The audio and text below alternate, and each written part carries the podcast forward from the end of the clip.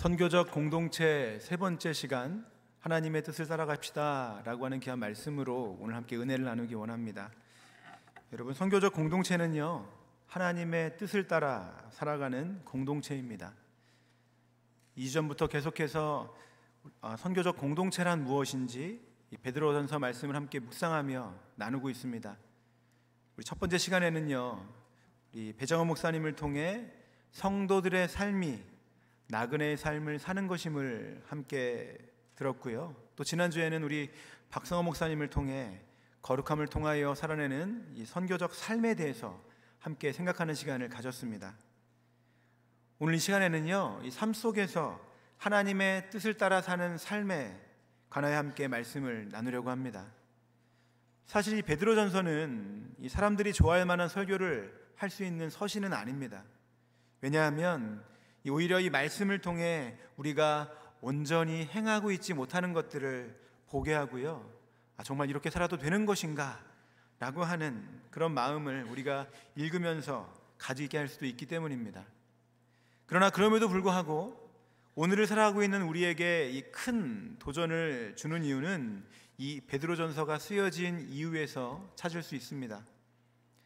그 당시 밖으로는 로마 제국의 이 심한 박해와 안으로는 대제사장 또 서기관 같은 그런 종교적인 율법적인 그 유대인들에게 고난을 당하고 있는 성도들을 위로하고 또 그들에게 닥칠 이 박해를 믿음으로 극복하도록 건면하기 위해 쓰여졌기 때문입니다. 즉 우는 사자와 같이 이 그 믿는 자들을 집어 삼킬 듯한 그런 험한 세상 가운데서 하나님의 위로를 전하고 또 그 상황 가운데 그냥 앉아서 어쩔 수 없는 것으로 치부하며 살아가는 것이 아니라 오히려 그 고난이라고 하는 것을 향해 한 걸음 더 딛고 나아가 하나님의 뜻을 따라 살아가는 그런 성교적인 삶을 살아내라고 우리에게 도전을 주는 말씀이기 때문입니다. 특별히 이 4장과 5장에 적혀 있는 베드로의 글을 읽어보면요. 무려 16가지나 되는 명령형의 문장을 찾아볼 수 있습니다. 거기에는요, 이 영적인 공격에 대처하는 우리의 자세라든지 또는 생활 속에서 우리가 서로가 서로에게 섬길 때의 마음가짐 또 고난 가운데 대처하는 자세 어려움이 닥쳐올 때에 우리가 취해야 할 그런 영적인 자세 등 아주 구체적이고 실제적인 방법을 우리에게 제시하고 있습니다. 놀라운 것은 바로 이런 점들이 우리가 살고 있는 현실과 동떨어져 있는 것이 아니라 아주 밀접하게 말씀을 통해 우리에게 힘을 주고 있기 때문입니다. 오늘 시간 하나님께서 베드로를 통해 주시는 그 말씀을 통해 하나님의 뜻을 따라 살아가는 삶에 대해서 함께 나눠보기 원합니다. 그렇다면 과연 어떻게 살아가는 것이 하나님의 뜻을 따라 살아가는 삶일까요? 첫 번째, 하나님의 뜻을 따라 사는 삶은 근신하며 기도하는 삶입니다. 7절 말씀입니다. 만물의 마지막이 가까이 왔으니 그러므로 너희는 정신을 차리고 근신하여 기도하라. 만물의 마지막 때가 왔다. 그런데 우리가 이 마지막 때라고 하는 것을 어떻게 알 수 있을까요?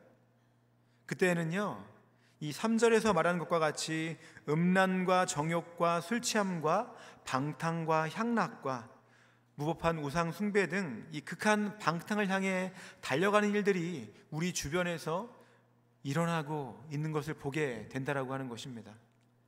이 모든 것들은 성경은 이방인의 뜻을 따라 행하는 것이라고 말하는데요. 결국은 하나님의 뜻과는 반대되는 일들인 것이죠. 우리 모두는 이 죄의 문제를 해결받기 이전에 육신의 정욕을 따라 살아왔습니다. 오늘 성경에서 이야기하는 음란, 정욕, 술 취함, 방탕, 향락, 우상숭배와 같은 것에 만족을 누리면서 말이죠. 그런데 그런 우리의 삶 속에 예수 그리스도께서 찾아오셨습니다. 여러분 우리가 이 예수 그리스도를 믿게 되었다라고 하는 것은요. 그저 단순히 우리가 좀 힘들 때이 믿고 의지할 수 있는 어떤 보이지 않는 신을 찾았다라고 하는 것에 그치지 않습니다. 그런 의미가 아니라 우리가 예수 그리스도를 나의 구주로 영접했다라고 하는 것은요. 우리 인생이 그 예수 그리스도로 말미암아 완전히 뒤집어지는 놀라운 삶의 변화가 나타난 것을 의미하는 것입니다. 저도 예수님을 온전히 만나기 이전에는요. 교회는 다녔었지만 그러나 이 세상이 주는 기쁨에 흠뻑 취해 살아왔었습니다.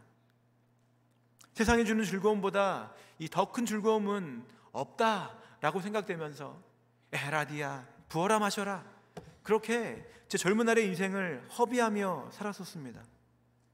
그런데 그런 저의 삶 가운데에 인격적으로 예수님을 만나게 되니까 제 삶에 놀라운 변화가 일어났습니다. 내 삶을 주님을 위해 드리고 싶다는 강력한 열망이 생겼고요. 물론 그 과정 가운데 여러 가지 많은 시험이 닥쳐왔지만 그러나 인격적으로, 인격적으로 만난 그 예수 그리스도 그분을 끊을 수 없는 그분의 그 사랑 안에서 끊을 수 있는 것을 찾지 못했습니다. 결국 나의 삶을 그분으로 인해 이전에 즐기던 세상의 것들을 절제하게 되었고 또한 근신하는 삶을 살게 되었습니다. 그리고 이 나의 연약함이 둘러쌀 때마다 주님의 도우심을 구하며 기도하게 되었습니다. 우리는 사실 우리의 힘으로는요, 아주 작은 유혹까지도 이길 수 없음을 너무나도 잘 알고 있습니다. 다만 문제는 우리가 그것을 인정하느냐, 그렇지 않느냐에 있지만요. 여러분 혹시 그 에스키모가 이 늑대를 잡는 그 사냥 방법을 들어본 적이 있으십니까? 이 에스키모인들이 어떻게 늑대를 사냥하냐면 날카로운 칼날을 물에 담궈서 이 얼음을 만든 후에 그 얼음에 이렇게 피를 발라서 늑대들이 많이 다니는 길목에 던져준다라고 합니다. 그러면 이 늑대가 이 피의 그 치명적인 냄새의 유혹을 이기지 못하고 그곳으로 다가와서 이 얼은 칼을 핥게 되는 거죠. 근데 점점 핥으면서 이 얼음이 녹으면서 칼날에 자신의 혀가 이렇게 베임을 받아서 피가 나게 되는데 계속 이 먹는 그 피의 유혹을 이기지 못해서 그 피가 자신의 피인지도 모르고 계속 핥다가 나중에는 이 과다 출혈로, 출혈로 죽게 된다라고 합니다. 지난주 금요일 날 리키 킴과 또 류승주 씨의 그런 간증 집회가 저희 교회에서 있었습니다. 이 집회를 마치고 이 두 분과 함께 교제할 수 있는 시간이 있었는데요.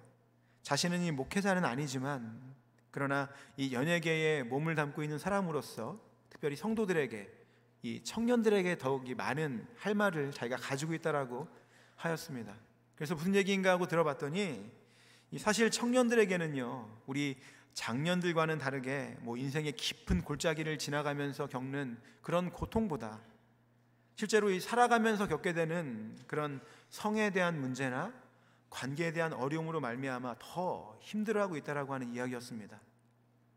뭐 실제로 우리 부모를 떠나서 대학에 들어간 우리 자녀들 또한 대학을 졸업하고 사회 초년생으로 시작하게 된 그 사회생활 가운데에 겪는 그런 성적인 문제들, 뭐 섹스, 마스터베이션, 술, 마약, 동성애, 그리고 요즘은 이 문신에 대한 문제도요. 그들 삶에 있어서 아주 가까이 다가오고 있는 문제인 것 같습니다. 왠지 이에 열과한 단어들이요, 이 불경스럽다라고 생각되어지기 때문에 특별히 한국 교회에서는 이 금기되는 단어처럼 여겨진 것 같습니다. 지금 이 순간에도 아니 어떻게 목사가 설교 중에 그런 이 저속한 단어를 쓸 수 있는가라고 생각하시면서 마음 가운데 이 불편한 분들이 계실지도 모르겠지만 지금 제가 이야기하고 있는 것은요 그저 단순히 청년들만 겪는 그런 어려움이 아니라 우리의 삶 가운데 깊숙이 찾아온 우리들의 죄에 대한 문제를 이야기하고 있는 것입니다. 2009년 하버드 대학교의 벤자민 에델만 교수가요. 미국 50개 주를 대상으로 어느 주에서 가장 많은 이 성인물을 보는가, 온라인 성인물을 보는가라고 하는 흥미로운 리서치를 한 적이 있었습니다. 조사 방법은요. 이 유명한 성인 웹사이트 몇 곳을 선정해서 이 접속한 IP를 취합하고 또 접속한 지점이 어디인지를 이 확인하는 방법이었습니다. 그런데 그 결과가 아주 충격 적이었습니다. 이 미국 내에서도 가장 보수적이고 종교적인 도시로 유명한 이 유타주가 전체 50개 중에 가장 온라인 성인물을 많이 보는 그런 주로 결과가 발표된 것이죠. 혹시 유타주가 어떤 곳인지를 모르시는 분들을 위해 잠시 설명해 드리면 이 몰몬교의 영향을 받아서요. 절제와 가족 중심적인 생활이 아주 강조되는 주입니다. 그리고 그로 인해서 다른 주보다도 이 술집을 찾아보는 것이 훨씬 더 어려운 그런 주이죠. 그런데 오히려 그 주가 미국에 있는 이 50개 주 가운데에 가장 많이 온라인 성인물을 보는 주로 이렇게 발표가 되니까 얼마나 많은 사람들이 깜짝 놀라겠습니까? 여러분 이것이 무엇을 의미할까요? 아무리 겉으로는 이 경건의 모양을 갖추고 있다 하더라도 우리 마음속 그 은밀한 곳에 있는 죄를 숨길 수는 없다라고 하는 것입니다.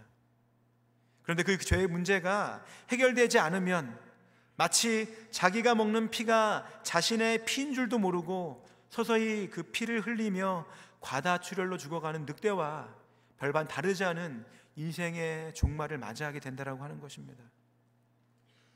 마지막 때에는요. 너만 행복하면 돼. 그거면 됐지 뭐. 그러니까 내가 하고 싶은 거 다 하면서 살아. 이렇게 사단은 우리의 인생의 즐거움을 위해 이 무엇이든지 다 하라고 우리에게 속삭이고 있습니다. 그리고 이것쯤이야 뭐 다른 사람도 다 하는 건데 뭐 특별히 너만 그렇게 유날 널 필요 없잖아. 라고 하면서 우리의 그 죄를 스스로 합리화시키며 조금씩 조금씩 우리 안에 거룩하신 예수의 형상을 밀어내고요. 죄로 가득한 삶을 살아가게 만든다라고 하는 것입니다. 비록 다른 사람들의 시선이 있으니까 이 겉으로는 드러내지 않는 드러나는 그 죄를 짓지 않을 뿐이지 마음으로는 간음과 거짓말, 위선 그런 내면의 죄를 밥 먹듯 하면서 이 죄의 노예가 된지도 모른 채 우리가 살아가게 만드는 것입니다. 그런데 사실 이런 마음속으로 짓는 죄는요, 이 죄책감이 덜하기 때문에 적당히 회개하고 지나칠 경우가 참 더 많은 것 같습니다. 그런 것이 쌓이고 쌓여서 서서히 우리 안에 있는 거룩한 예수의 형상을 지우게 만들고 그곳에 이 음란과 정욕과 술 취함과 방탕과 향락과 우상숭배 같은 것으로 가득 차게 하는 것이죠. 3절 말씀입니다. 너희가 음란과 정욕과 술 취함과 방탕과 향락과 무법한 우상 숭배를 하여 이방인의 뜻을 따라 행한 것은 여러분 이것이 마지막 때의 징조입니다. 그때 우리 크리스천들이 가져야 할 삶의 자세는 정신을 차리고 근신하여 기도하는 것입니다. 여러분 사람의 정신이요 올바르게 되어 있으면요 그 사람의 인생도 올바릅니다. 정신을 차린다라고 하는 것은 올바른 마음, 침착한 마음 가운데 이 자제력을 가지는 것을 의미합니다. 즉 사람이 자신의 정신을 절제하지 못하면 정상적인 삶을 살아갈 수 없기 때문이죠. 또 근신한다라고 하는 것은 이 환경에 따라 요동하는 것이 아니라 우리의 마음의 중심을 잡는 조심성을 의미합니다. 건전한 마음을 가지라는 거예요. 자신의 삶을 되돌켜 보면서 하나님이 기뻐하시는 마음을 가지는 것 그것이 성경이 우리에게 이야기하는 근신하는 삶입니다. 이 만물의 마지막에 성도의 삶은요, 바로 하나님의 뜻이 무엇인지 바르게 분별하여 깨어 기도하는 삶입니다. 기도하는 삶은 바로 하나님과의 올바른 인격적인 관계를 유지하는 유일한 길이기 때문이죠. 우리가 이 부모 자식 간에도요, 대화가 없으면 부모는 이 자녀들이 무슨 생각을 갖고 있는지 또는 어떠한 고민을 하고 있는지 이렇게 잘 알지 못하는 것처럼 하나님 아버지와 이 자녀인 성도 간의 기도가 끊어지면 그거는 결코 이 올바른 한 올바른 그런 관계라고 볼 수 없겠죠. 혹시 우리의 삶 속에서 이 바쁘다라고 하는 그런 핑계로 점점 기도를 멀리하고 있다 라고 생각되어진다면요.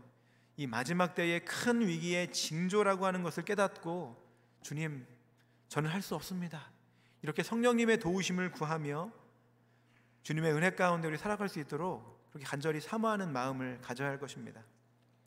두 번째, 하나님의 뜻을 따라 사는 삶은 뜨겁게 서로 사랑하며 서로 섬기는 삶입니다. 옛날 어느 마을에요, 이 지혜로운 한 현자가 있었다라고 합니다. 그 입에서 이 나오는 지혜로운 말을 듣기 위해서 사람들이 그의 주변으로 몰려들었는데 어느 날은 이 현자가 이 사랑에 관한 이야기를 사람들에게 들려주었습니다. 한참 이야기를 하는 중간에 갑자기 현자가 자신의 바지를 걷더니 그 옆에 있는 강으로 성큼성큼 한 걸음 한 걸음 들어가는 것이었습니다. 그러더니 고개를 숙이고 이 물속에서 뭔가를 막 찾더니 이게 큼지막한 납작한 조약돌 하나 가지고 사람들이 있는 곳으로 다시 나왔습니다. 그러면서 사람들에게 질문하는 것이 여러분 이 조약돌이 겉은 젖어 있지만 그렇다면 이 속은 과연 어떤 상태일까요? 이렇게 질문하는 것이었습니다. 그때 사람들이 웅성웅성거리기 시작합니다. 어떤 사람은 이 조약돌이 겉은 말라 있겠지만 에 속은 그냥 겉은 젖어 있지만 속은 말라 있을 거야. 이렇게 이야기하는 사람도 있었고요. 어떤 사람들은 그래도 강 속에 있었으니까 분명히 겉이 젖어 있는 것처럼 속 안도 젖어 있을 거야라고 하는 사람이 있었고 아니 강 속에 그렇게 오랜 시간 동안 조약돌이 있었는데 당연히 젖어 있지 무슨 소리야 이렇게 따지듯 이야기하는 사람도 있었습니다. 그 말을 듣고 있던 현자가 사람들이 보는 앞에서 그 조약돌을 깨뜨렸습니다. 그리고 사람들에게 보여주었는데요. 여러분 어땠을까요? 그 조약돌의 안이 말라 있었을까요? 젖어 있었을까요? 말라 있는 것이었습니다. 그러면서 이런 이야기를 사람들에게 이야기합니다. 여러분, 지금 이 세상에서 사랑이라는 말처럼 흔하게 쓰여지는 말은 없을 것입니다. 세상에는 사랑이라는 말이 강물처럼 넘쳐 흐르고 있습니다. 그런데 정작 우리의 모습은 어떠합니까? 이 돌처럼 겉만 젖어 있고 속은 메말라 있지 않습니까?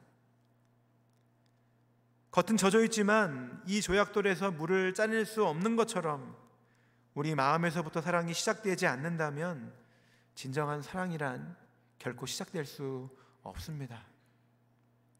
여러분 그렇습니다. 사랑은 언제나 우리의 마음에서부터 시작되는 것입니다. 사랑 없는 마음으로 하는 친절이나 선행은 기껏해야 외식에 지나지 않는 것이죠. 아울러서 사랑은 다른 사람들에게 베풀어질 때에 비로소 의미를 찾을 수 있습니다.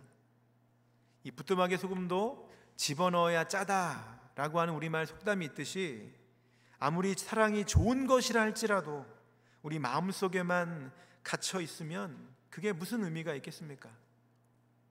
다른 사람에게 베풀어질 때에 비로소 이 사랑의 참된 의미를 발견할 수 있게 되는 것이죠. 요한일서 3장 18절입니다. 자녀들아 우리가 말과 혀로만 사랑하지 말고 오직 행함과 진실함으로 하자. 여러분 사랑에는 두 가지 요소가 반드시 있어야 합니다. 밖으로는요 행함이 있어야 되고요. 그리고 우리 안으로는 이 진실함이 있어야 합니다. 이 두 가지 요소가 겸비될 때에 우리는 비로소 이것을 사랑이라고 부를 수 있는 것이지요. 그리고 그 사랑은 오늘 말씀에서는요, 그 사랑으로 인해서 허다한 죄를 이길 수 있다. 라고 이야기합니다. 우리 8절 말씀 함께 읽을까요? 시작.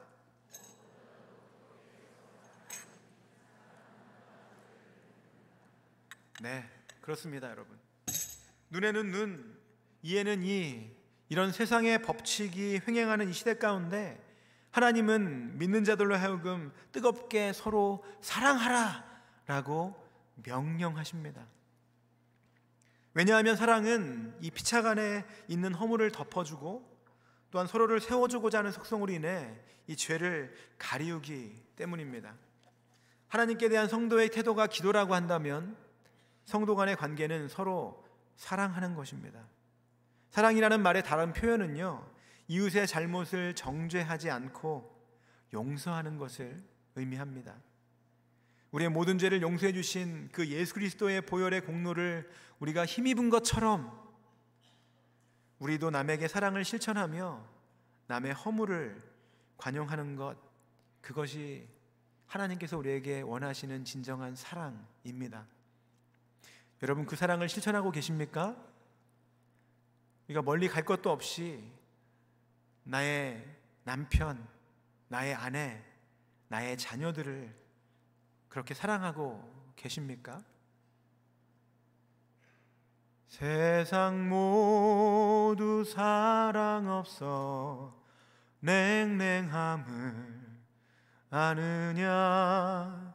곳곳마다 사랑 없어 탄식 소리 뿐일세 악을 선케 만들고 모든 소망 이루는 사랑 얻기 위하여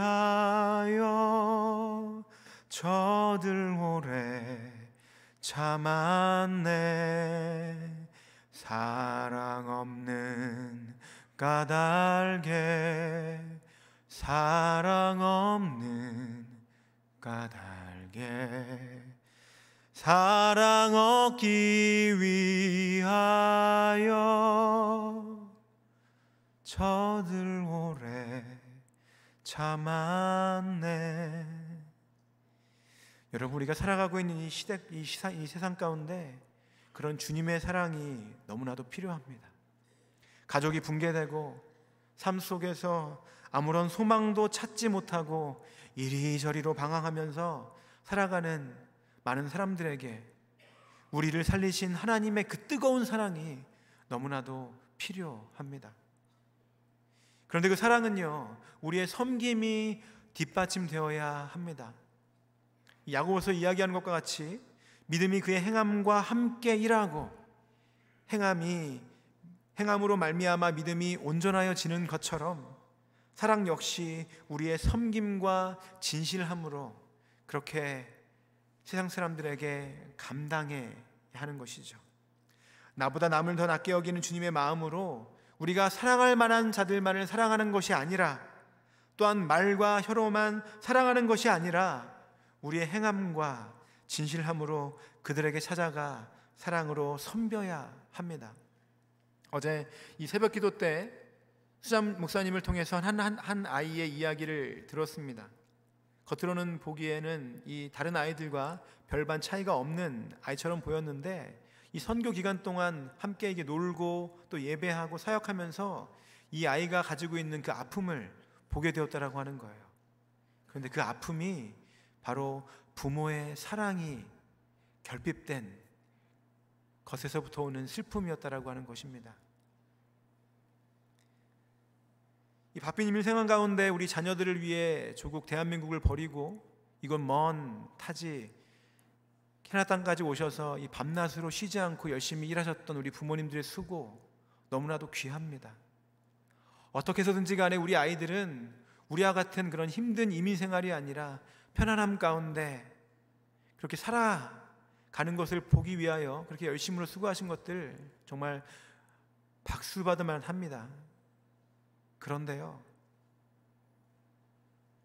정작 필요한 주님의 그 부모의 사랑이 필요한 때에 그냥 버려진 것 같은 그런 상황 가운데서 홀로 외로움을 지냈던 우리의 자녀들을 생각하면 참 마음이 안타까울 수밖에 없습니다. 그래서 수장 목사님께서 말씀을 통해 이렇게 부탁하시더라고요. 교회에 있는 장로님, 집사님, 권사님들께 우리 교육부 아이들을 만나게 되면요. 그 아이가 내가 아는 아이건 모르는 아이든지 간에 찾아가셔서 꼭 껴안으시며 사랑한다고 그렇게 이야기해 달라고 부탁하시더라고요. 그리고 지금 이 아이들이 얼마나 정말 잘 하고 있는지를 말을 통해서 위로하고 격려해 달라는 그런 부탁을 하셨습니다. 여러분 그렇습니다. 우리가 우리 자녀들을 위해 할 수 있는 것은요. 정말 많은 돈을 벌어서 그들로 하여금 정말 부족함 없이 풍성히 누리게 그렇게 해주는 것은 아닙니다. 부모의 사랑이 필요한 시간에 함께 있어주고 그들과 눈을 맞추며 진실한 대화를 하며 함께 나누는 것이 필요한 것이죠. 이 영적인 부모들로서 우리 교회의 교육부 아이들을 보면서 우리가 기도도 늘 하지만 그러나 행함과 진실함으로 그 아이들에 다가가 안아주고 격려하는 삶을 우리가 교회 안에서 지속해 나간다라고 한다면요. 이 다음 세대의 어떤 믿음, 신앙, 교회 제가 장담한 건데 절대로 걱정할 것이 없다라고 생각합니다. 또한 우리 자녀들이 맞닥뜨리게 될 그런 허다한 죄의 문제까지도 주님의 그 사랑과 섬김 안에서 모두 사라지게 되고 또 우리 아이들이 넉넉히 이길 만한 그런 믿음을 소유한 자로 살아가게 될 것을 저는 믿습니다.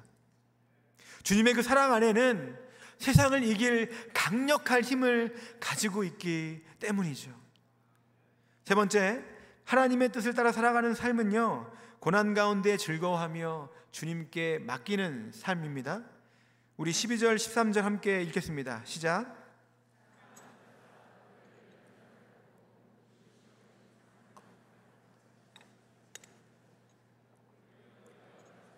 참여하는 것으로 즐거워하라. 이는 주의 영광을 나타내실 때에 너희로 즐거워하고 기뻐하게 하려 함이라. 14절 계속 읽습니다. 너희가 그리스도의 이름으로 치욕을 당하면 복 있는 자로다. 아멘. 네, 감사합니다. 이게 믿는 자의 반응인 것 같아요.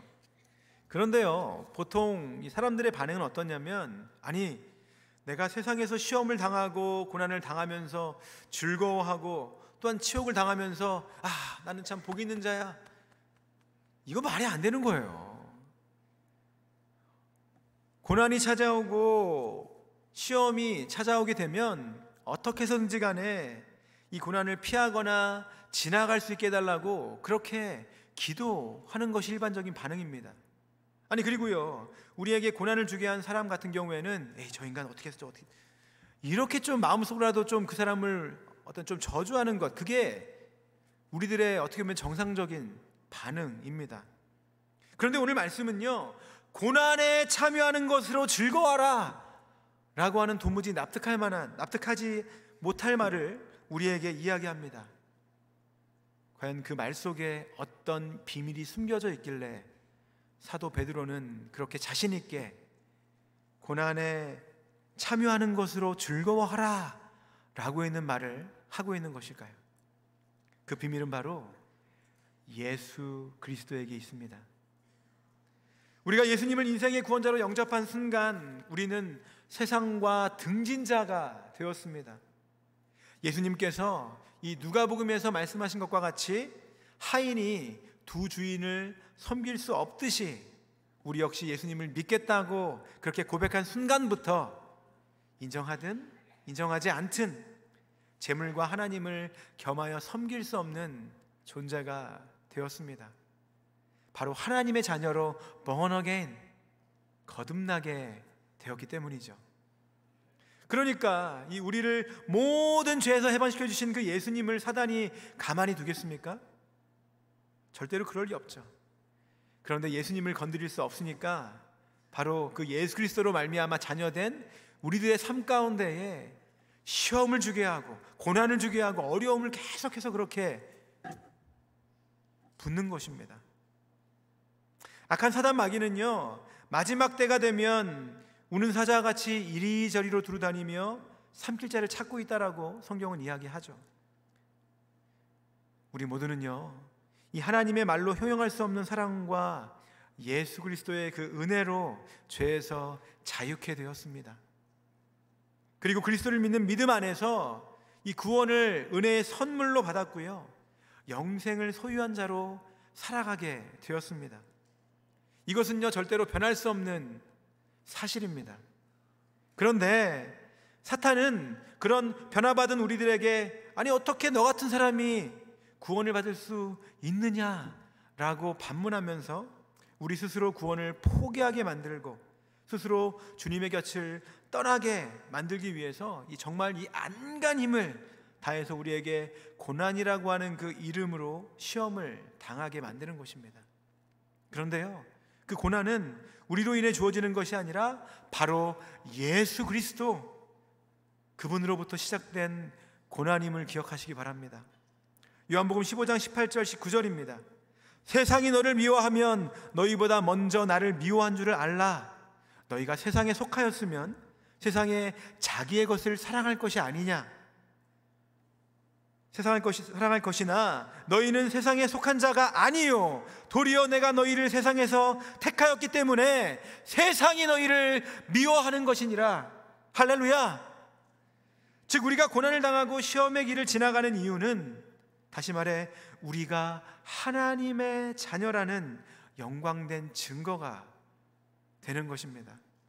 또한 우리가 이 하나님의 자녀들로서 옳은 길로 가고 있음을 증명해 주는 것입니다. 그렇기 때문에 하나님의 뜻을 따라 사는 삶은 고난 가운데서도 즐거워할 수 있는 것이지요. 우리가 고난 중에서 즐거워할 수 있는 또 다른 이유는요. 예수 그리스도를 구주로 믿는 모든 성도들이 그 예수 그리스도 그분의 이름으로 말미암아 우리가 겪는 고난과 같이 함께 그 고난의 길을 겪고 있다라고 하는 것이고요. 또한 우리가 아주 잠깐 고난을 당하지만 더 기뻐할 수 있는 이유는 우리로 영원한 영광에 들어가게 하시기 위하여 아주 잠깐의 고난을 당하게 하시지만 오히려 그 고난으로 말미암아 우리의 삶을 더욱더 온전하게 하시고 굳건하게 하시며 강하게 하시겠다라고 말씀을 통해 약속해 주시기 때문입니다. 우리 베드로전서 5장 9절 10절 함께 읽겠습니다. 너희는 믿음을 굳건하게 하여 그를 대적하라. 이는 세상에 있는 너희 형제들도 동일한 고난을 당하는 줄을 알미라. 모든 은혜의 하나님 곧 그리스도 안에서 너희를 부르사 자기의 영원한 영광에 들어가게 하시니가 잠깐 고난을 당한 너희를 친히 온전하게 하시며 굳건하게 하시며 강하게 하시며 털을 견고하게 하시리라. 아멘. 여러분 고난이 하나님의 은혜인 줄 믿으시기 바랍니다. 그리고 무엇보다도 우리의 인생의 선한 목자 되시는 주님께서 우리와 늘 항상 함께 하시며 우리 인생의 모든 염려를 다 주님께 맡기라고 그리하면 내가 너희를 돌보겠다고 약속해 주십니다. 그렇기 때문에 우리는 고난 중에서도 우리가 기뻐할 수 있으며 즐거워할 수 있는 것입니다. 베드로전서 5장 7절입니다. 너희 염려를 다 주께 맡기라. 이는 그가 너희를 돌보심이라. 말씀을 마무리하겠습니다. 우리 성도분들 중에 참 골프를 좋아하시는 분들 많으시죠? 근데 골프를 치면요, 우리가 골프공을 보게 되면 이 골프공이 이 울퉁불퉁 울룩불룩한 것을 이 보실 수 있을 겁니다. 혹시 그 울룩불룩한 것이 무엇인지 아십니까? 그리고 왜 그 골프공이 이렇게 맨질맨질하지 않고 이렇게 울룩불룩한지 한번 생각해 보신 적 있으십니까? 제가 말씀을 준비하면서 그걸 찾아봤는데요. 먼저 이 골프공에 있는 이 울퉁불퉁한 것을 이 딤플이라고 부른다라고 합니다. 그런데 처음 골프공이 만들어졌을 때는 이 골프공이 그냥 이렇게 밋밋했다라고 해요.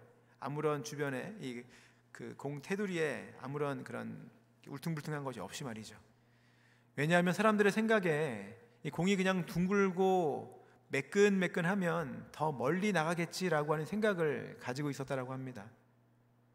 그런데 이 골프공을 개발하는 한 업체가 어떻게 하면 조금 더 이 골프공을 멀리 날아가게 할 수 있을까? 그렇게 이 골프공을 가지고 여러 가지 시험을 했습니다. 놀라운 것은 이 딤플이라고 하는 것을 골프공에게 만들어서 테스트를 했더니 이전보다 더 멀리 날아가더라고 하는 거예요. 네. 근데 우리 인생도 이와 마찬가지라고 하는 것입니다. 우리가 이 선교적 공동체라고 살아간다라고 하는 것은요. 참 많은 이 딤플과 같은 부딪힘을 경험해야 하는 것입니다. 이 나 혼자 살기도 바빠 죽겠는데 또 버거워 죽겠는데 우리의 삶에 하나님의 뜻을 접목시켜 다른 사람과 함께 살아가야 하는 거예요. 근데 여러분 그것이 바로 이 선교적 공동체의 삶이라고 하는 것입니다. 때로는 우리가 이 선교적 공동체로 살아가면서 이해할 수 없는 고난과 어려움이 닥쳐올 때가 있지만 그러나 이 울퉁불퉁한 골프공이 매끄러운 공보다 더 멀리 날아가는 것처럼 하나님의 뜻을 따라 살아가는 삶 가운데에 여러 가지 많은 시험과 어려움이 있지만 그러나 우리가 그것을 믿음으로 선택하고 순종하며 살아간다면 우리가 꿈꾸는 더 멋진 세상과 하나님이 원하시는 세상을 이루기 위해 쓰임 받는 선교적 공동체로 그렇게 든든히 세워져 갈 것입니다. 하나님의 뜻을 따라 믿음으로 순종하는 삶을 살아가십시오.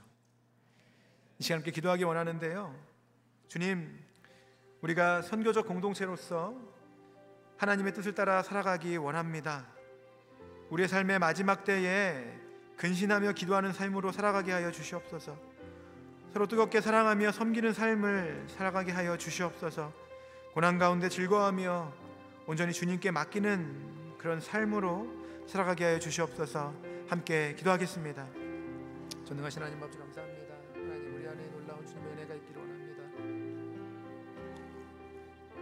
하나님 선교적 공동체의 삶 가운데에 우리에게 맡겨주신 아버지 귀한 은혜를 기억하며 나아갑니다. 하나님 더욱더 주님 앞에 근신하며 또 기도할 수 있는 삶을 살아가게 하여 주시고 아버지 우리를 구원하신 하나님의 놀라운 그 사랑을 힘입어 더욱더 서로 뜨겁게 사랑하며 섬기는 삶을 살아가게 하여 주시옵소서.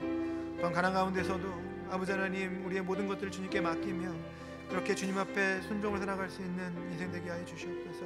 그 주님의 오기 원하는 성교적 삶을 갖게 하시며 아버지 하나님을 함께 하시옵소서. 오직 주님만이 함께 하시옵소서. 주님, 주님, 주님 아버지, 우리 교를 사용하여 주시옵소서. 이 시간 함께 주님 말씀하시면 찬양하시면서 나가겠습니다.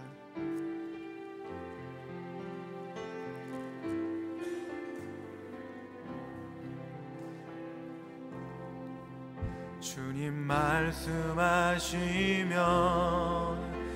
내가 나가리다 주님 뜻이 아니면 내가 멈춰서리다 나의 가고 서는 것 주님 뜻에 있으니 오 주님 나를 이끌 주님 말씀하시면 주님 말씀하시면 내가 나가리다 주님 뜻이 아니면 내가 멈춰서리다 나의 가고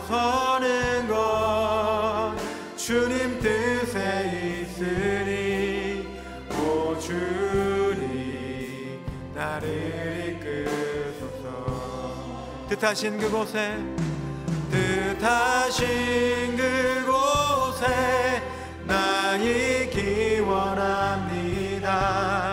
이끄시는 대로 순종하며 살리니 연약한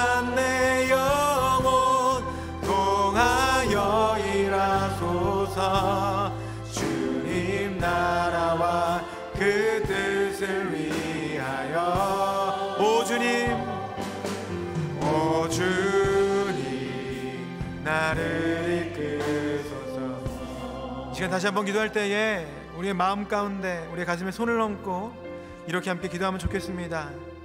하나님 우리의 인생 가운데 나에게 말씀해 주시는 그 하나님의 음성을 듣고 우리가 살아가기 원합니다. 주님 말씀하시면 우리가 나아가게 하시고 주님 뜻이 아니면 멈춰설 수 있는 믿음의 용기를 허락하여 주시옵소서. 우리 모든 공동체가 그런 믿음의 삶, 선교적 삶을 살아가기 원하오니 주여 우리를 사용하여 주시옵소서.